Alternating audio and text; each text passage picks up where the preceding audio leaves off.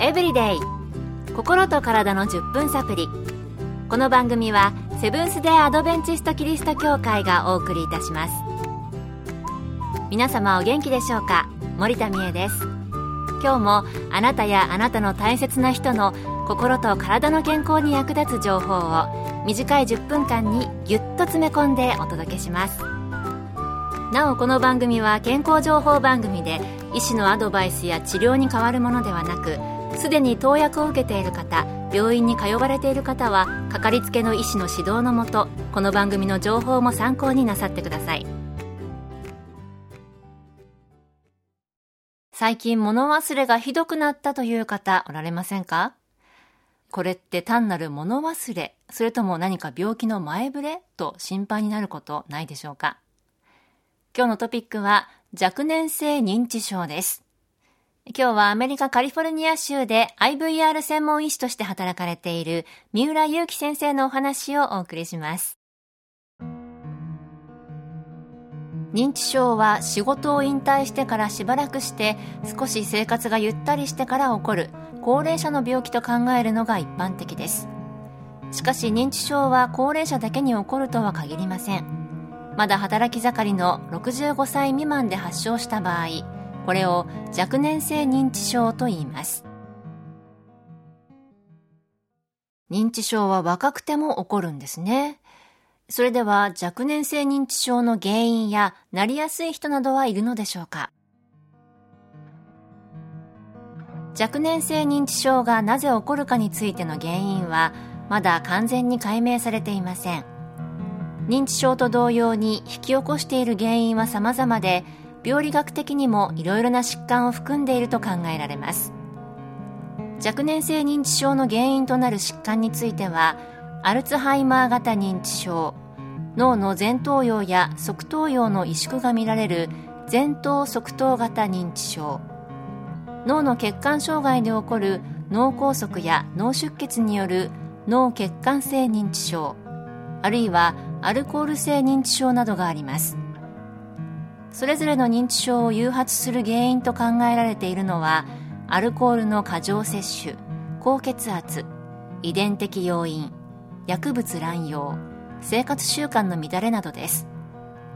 若年性認知症は男性の方が女性よりも多いことが分かっています。健康エブリデイ。心と体の10分サプリこの番組はセブンス・デ・アドベンチスト・キリスト教会がお送りしています。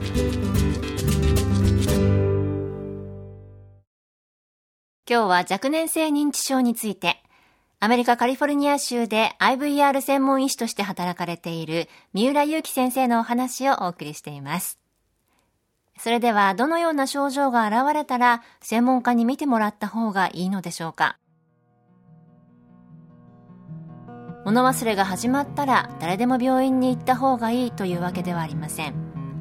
認知症には脳の障害が原因で起こる中核症状とそれに伴って心理的な原因などから起こる行動心理症状があります。中核症状は時間や場所がわからなくなる。判断力理解力思考力の低下が起こる。例えば今まで作れていた料理が作れなくなるなどです。これはごく一般にも知られている症状で基本症状とも言われています。この基本症状に加えて起こる行動心理症状には主に徘徊妄想幻覚不安憂鬱などがあります。初期は性格変化言葉が出にくいといった症状から始まることがあるためうつ精神的ストレス更年期障害などの初期と診断を誤られやすく精神症状で始まった際にはしばらく経過を観察しないと診断がつかないことがあります。専門家に見てもらうタイミングの判断は難しいところですが物忘れの程度が目に見えてひどくなってきたり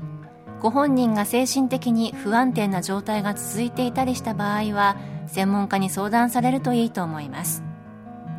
最近では認知症の早期発見に役立つ自宅で簡単にできるテストを認知症予防協会のウェブサイトで受けることができます。簡単な設問を答えるだけで医療機関に見てもらう必要があるかどうかなどが分かりますのでインターネットで認知症自己診断テストと検索してみてください。また病院では早期発見に役立つさまざまな診断テストがありますのでお近くの医療機関を受診されてみてはいかがでしょうか。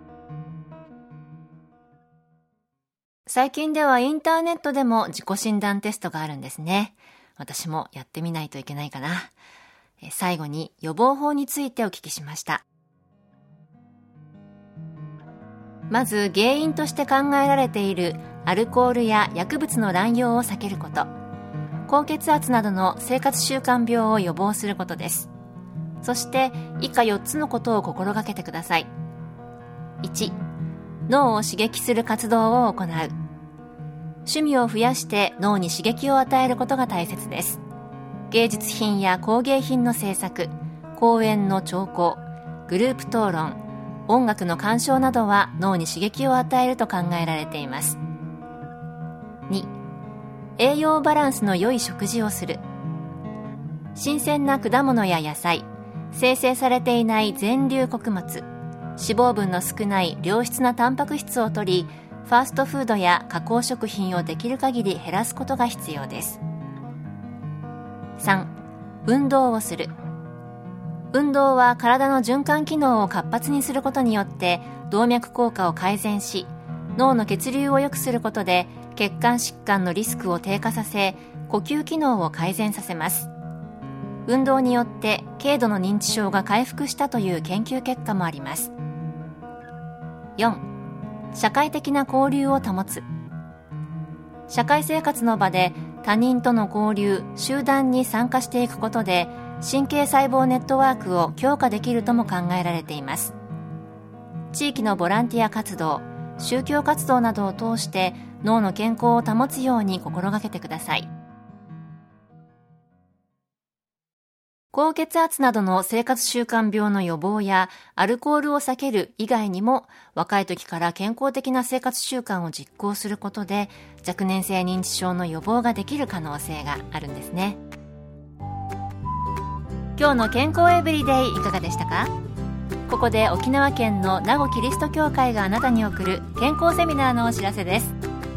健康な毎日を送るためのライフスタイルを分かりやすくご紹介します。会場は沖縄県にあるセブンス・デ・アドベンチスト名護キリスト教会。日時は8月17日午後1時30分18日午前10時と午後1時30分の3回です。講師は看護師の山室敦さんと理学療法博士の山室ケイティさん。入場は無料です。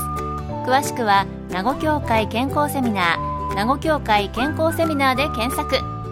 また名護以外でも各地の協会で健康セミナーが開催されます。どうぞ番組ブログをご覧ください。健康エブリデイ。心と体の10分サプリ